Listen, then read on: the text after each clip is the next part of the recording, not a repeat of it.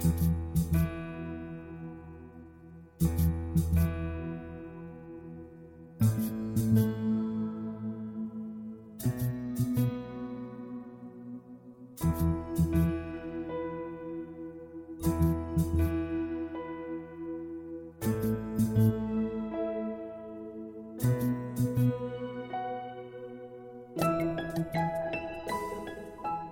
Welcome to the weekly worship service from St. Paul's Lutheran Church and School in Bourbonnais and Kankakee.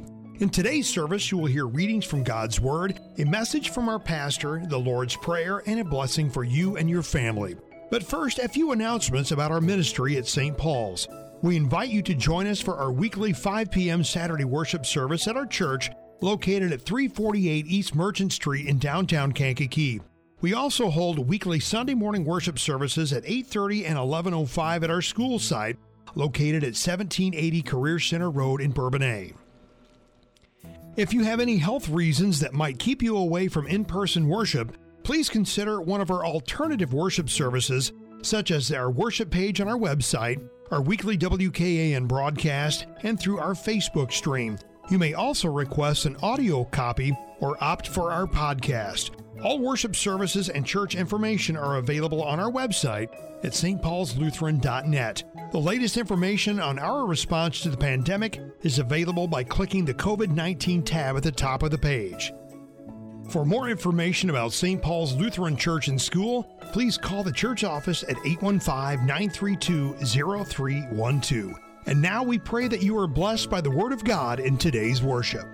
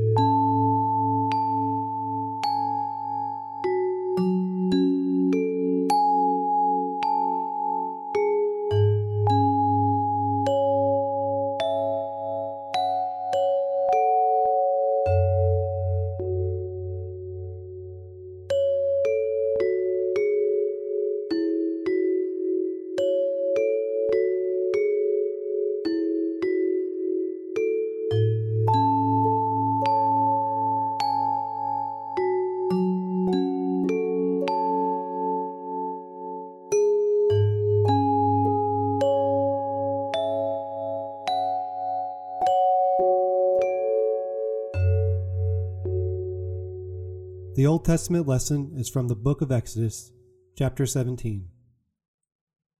All the congregation of the people of Israel moved on from the wilderness of Sin by stages, according to the commandment of the Lord, and camped at Rephidim, but there was no water for the people to drink. Therefore the people quarreled with Moses, and said, Give us water to drink. And Moses said to them, Why do you quarrel with me? Why do you test the Lord? But the people thirst there for water, and the people grumbled against Moses and said, Why did you bring us up out of Egypt to kill us and our children and our livestock with thirst? So Moses cried to the Lord, What shall I do with these people? They are almost ready to stone me. And the Lord said to Moses, Pass on before the people, taking with you some of the elders of Israel, and take in your hand the staff with which you struck the Nile, and go. Behold, I will stand before you there on the rock of at Horeb, and you shall strike the rock, and water shall come out of it, and the people will drink. And Moses did so in the sight of the elders of Israel. And he called the name of the place Massah and Meribah, because of the quarreling of the people of Israel, and because they tested the Lord by saying, Is the Lord among us or not? This is the word of the Lord.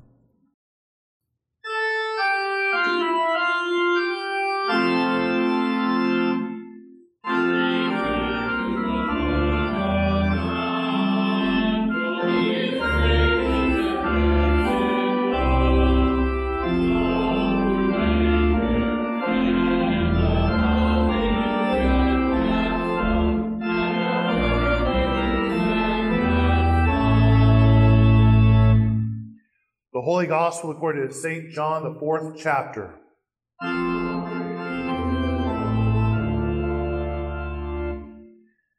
Jesus came to a town of Samaria called Sychar, near the field that Jacob had given to his son Joseph. Jacob's well was there. So Jesus, wearied as he was from his journey, was sitting beside the well. It was about the sixth hour there came a woman of Samaria to draw water. Jesus said to her, Give me a drink. For his disciples had gone away into the city to buy food. The Samaritan woman said to him, How is it that you, a Jew, ask for a drink from me, a woman from Samaria? For the Jews have no dealings with Samaritans.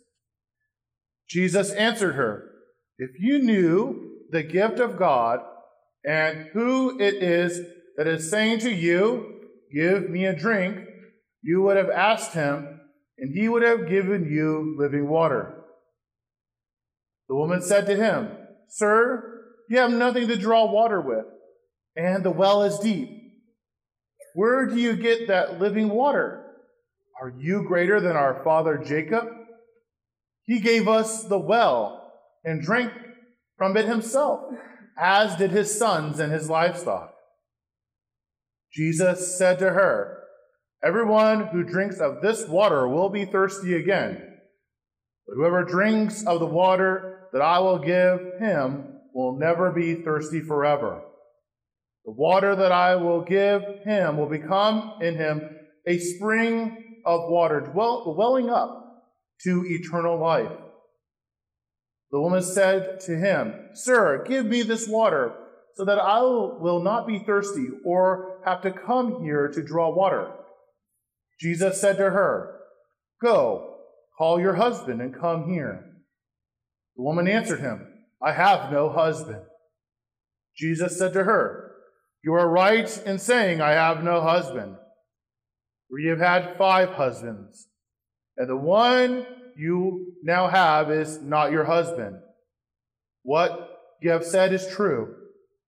The woman said to him, Sir, I perceive that you are a prophet. Our fathers worshipped on this mountain. But you say that in Jerusalem is the place where people ought to worship. Jesus said to her, Woman, believe me, the hour is coming when neither on this mountain nor in Jerusalem you will worship the Father. You worship what you do not know. We worship what we know, for salvation is from the Jews. But the hour is coming, and is now here, when the true worshippers will worship the Father in spirit and truth. For the Father is seeking such people to worship him. God is spirit, and those who worship him must worship in spirit and truth. Woman said to him, I know that Messiah is coming, he who is called Christ. When he comes, he will tell us all things. Jesus said to her, I who speak to you am he. This is the gospel of the Lord.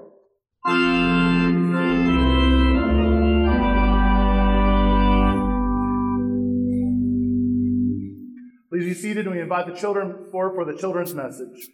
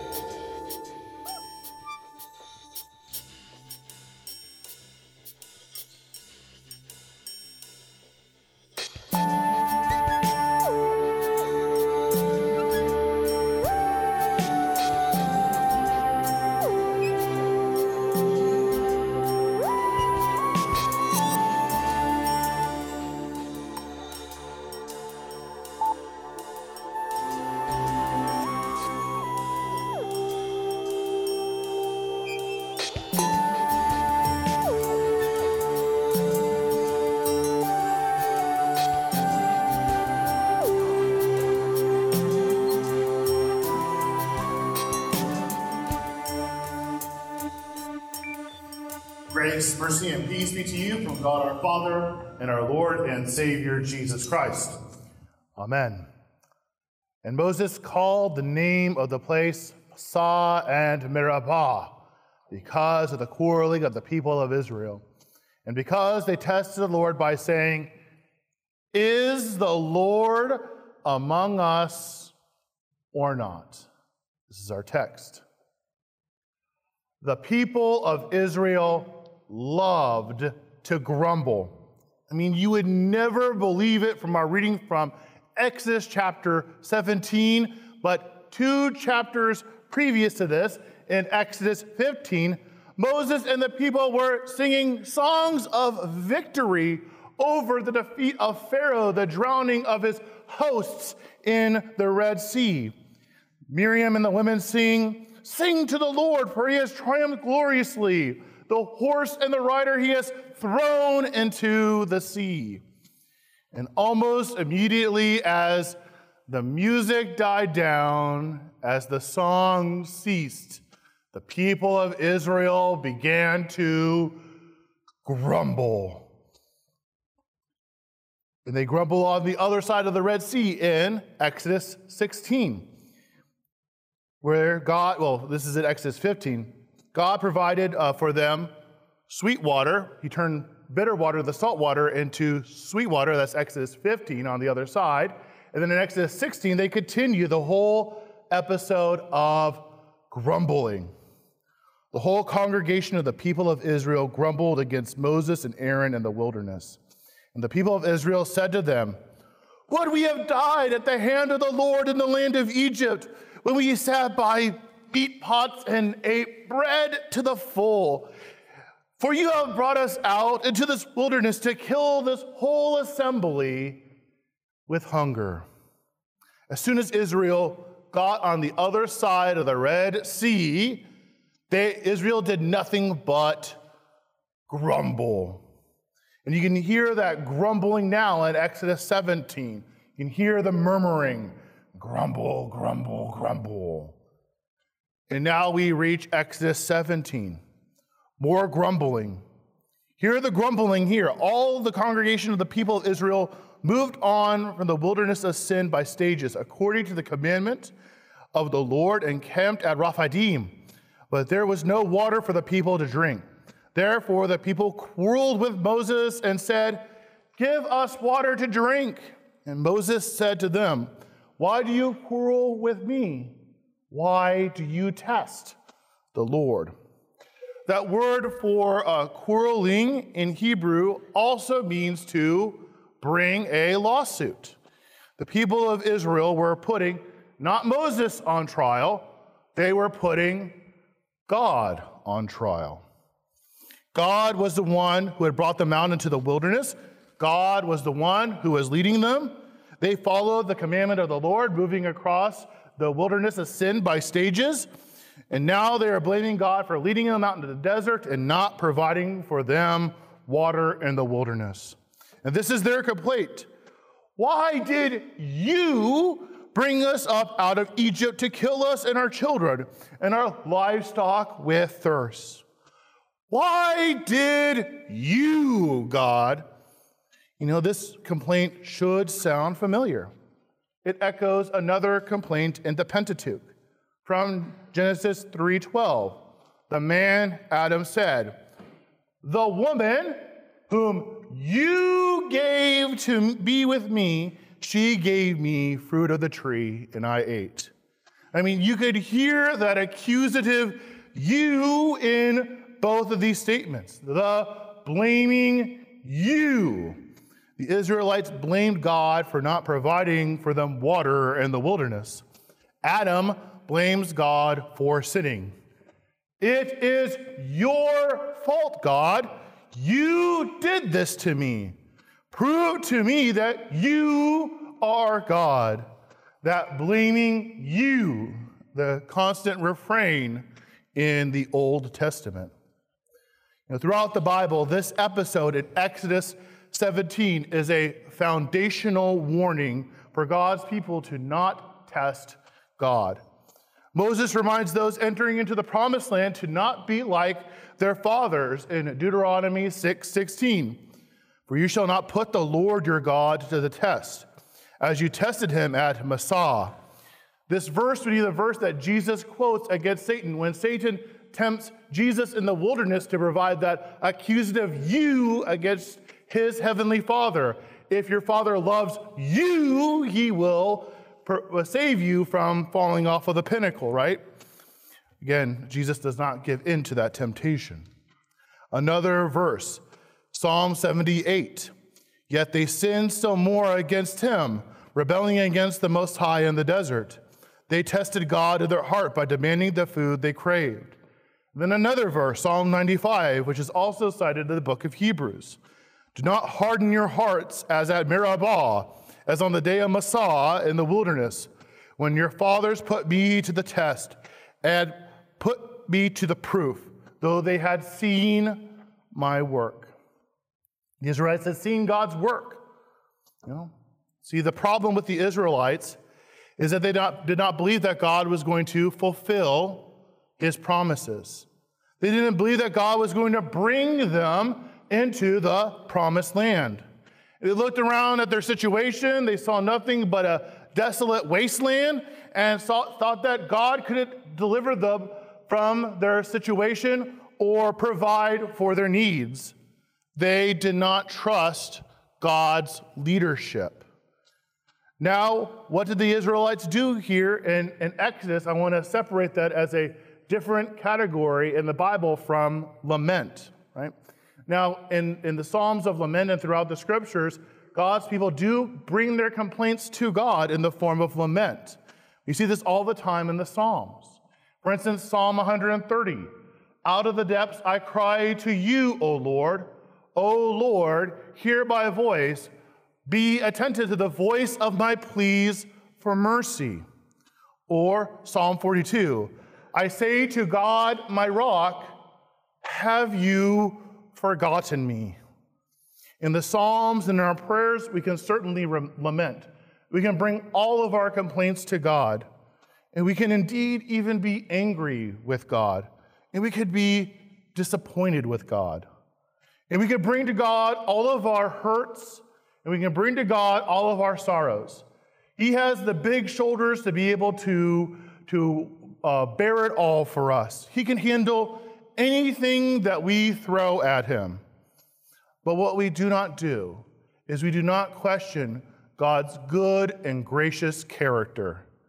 None of the Psalms of Lament question God's goodness. The psalmist and ourselves, we may not understand how God is going to get us out of any particular situation, but that He will, and that He has the power to do so. And we know that we have this power because Jesus has promised to us the resurrection from the dead. And we put God on trial when we don't believe that God is going to deliver us from the trials we face as the Israelites did. We put God to the test when we shift the blame of sin from ourselves to God as Adam did. We put God on trial when we question his leadership. You know, as God's children, we're going to face adversity. That is a certainty in this sinful and fallen world. We will face temptations. We all have here hidden battles that nobody knows about. But when those trials, temptations, and battles come, do not harden your heart and say, It's your fault, God. It's not fair. If you're really God, prove it to me. Or, in the words of the Israelites, is the Lord among us or not? You know, when we say these things, we test God. We sin. We rebel against God's good and gracious rule. We tell God that His leadership is not good enough, that He can do better, and that He is powerless to solve our problems. Just hear the warnings from the scriptures. Do not test God, do not put Him on trial.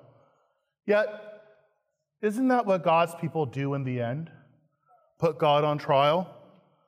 Jesus is put on trial. Jesus is brought before the court of the Sanhedrin, the Jewish leaders, Caiaphas, the high priest, and all of the religious leaders who sat in the seat of Moses declared that God the Son committed blasphemy. They accused their creator of breaking the very law that he wrote. I mean, do you get the irony? They looked their creator in the face and they told him that he had blasphemed against himself. They condemned the very word of God that stood before them in the flesh. And what was, God, what was the verdict that God was given in his trial? What was that verdict? Crucify him. In our reading for today, behind Israel's rejection of Moses was the rejection of God's leadership. Yet, how did God respond to the Israelites? He gave them water. He provided for them in the wilderness, even though they did not deserve it. And He was present with them in all of their journeys through the wilderness.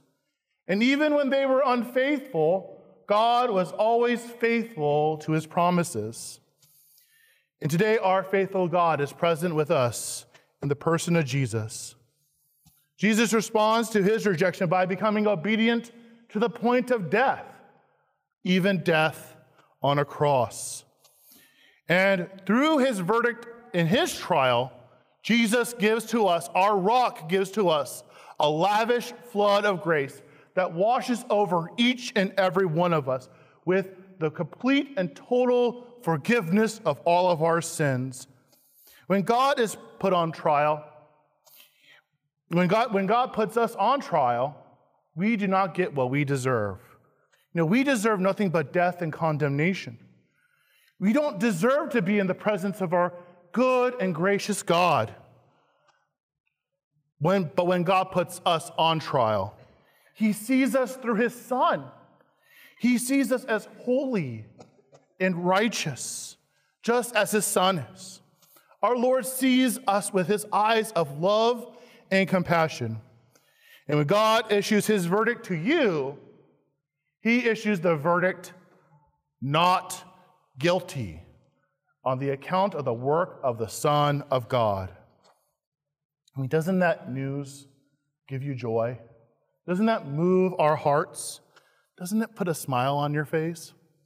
You know, we have such a good and gracious God who humbled himself to the point of death that he endured all these things, humiliation and death itself, so that you would be his precious and treasured possession. He is our rock and our anchor. His promises are always true and certain. You know, Paul tells us in 1 Corinthians, now these things happened to them at Massah and Meribah as an example but they are written down for our instruction on those on whom the end of the ages has come. Therefore, let anyone who thinks that he stands take heed lest he fall. No temptation has overtaken you that is not common to man. God is faithful, and he will not let you be tempted beyond your ability. But with the temptation, he'll also provide the way of escape, that you may be able to endure it our Lord calls on us that when temptation hits, when we're tempted to blame God or have Him prove Himself to us, that we are to cast all of our cares and anxieties onto His big shoulders. And then when we, when we think life is unfair, remember that God doesn't give you anything more than what God can handle. We often forget that our Lord created this whole universe, right? If He created this whole universe, He certainly is able to carry you through all of the battles, all of the hurts, and all of the pains of life. In the Gospel of Matthew, Jesus promises us that He'll be with us until the end of the ages. In the book of Hebrews, Jesus promises us that He will never leave us nor forsake us. And then when we cry, as the psalmist cries in Psalm 42, I say to God, my rock, why have you forgotten me? Remember what it took. Remember what it took for, for Jesus to make you his very own child. He died the death of a sinner and rose in victory over pain, suffering, and death itself. He did this so that you will be his treasured possession forever. He is our rock, our anchor. His promises are always true and certain.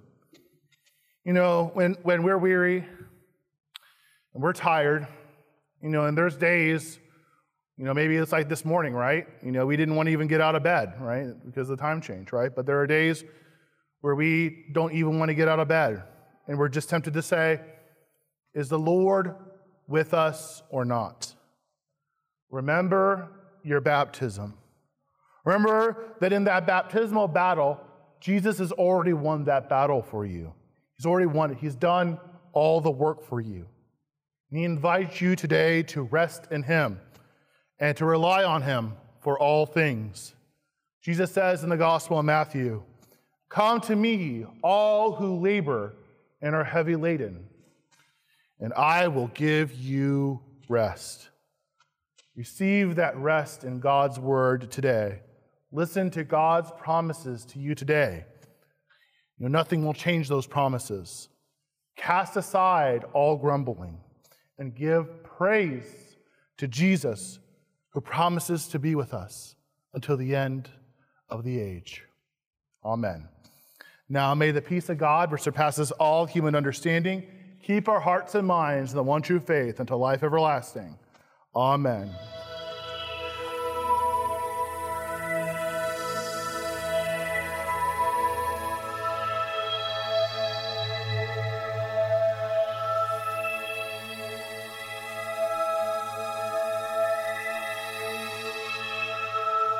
I believe in God, the Father Almighty, maker of heaven and earth, and in Jesus Christ, his only Son, our Lord, who was conceived by the Holy Spirit, born of the Virgin Mary, suffered under Pontius Pilate, was crucified, died, and was buried. He descended into hell. The third day he rose again from the dead. He ascended into heaven and sits at the right hand of God the Father Almighty. From thence he will come to judge the living and the dead. I believe in the Holy Spirit, the holy Christian Church, the communion of saints, the forgiveness of sins, the resurrection of the body, and the life everlasting. Amen.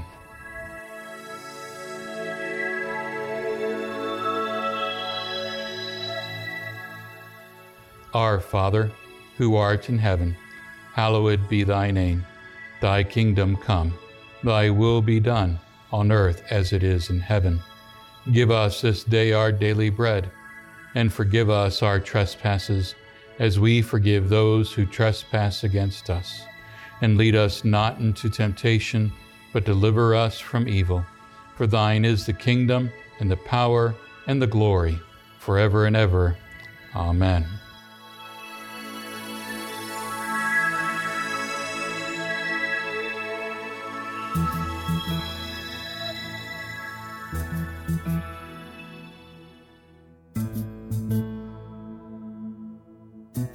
Dear friends, go with God's blessing this day. The Lord bless you and keep you. The Lord make his face shine upon you and be gracious unto you. The Lord look upon you with his favor and give you his peace. Amen.